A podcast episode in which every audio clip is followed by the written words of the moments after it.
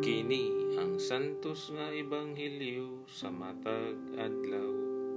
Hulyo 17, Sabado sa ikanapulog lima nga simana, sulod sa ordinaryong panahon, tuig 2021. Pagbasa gikan sa ebanghelyo sumala ni San Mateo. Unya, nang lakaw ang mga parisiyo ug naglaraw sa pagpatay kang Hesus. Nakamatngon si Hesus maitungod sa laraw, bato kaniya, busa mibiya siya ni adtong dapita, ug mikuyog kaniya ang daghang mga tawo.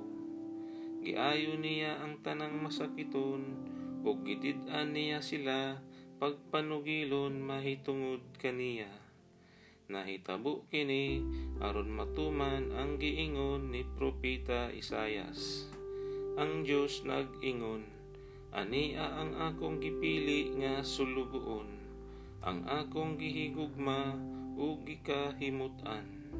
Kaniya pakunsaron ko ang akong espiritu ug isangyaw niya ang akong kabubuton ngadto sa tanang katawhan dili siya makiglalis o mosinggit o og masaba nga pakigpulong sa kadalanan. Dili niya balion ang bawog nga bugang o palungon ang nagkaawop nga suga.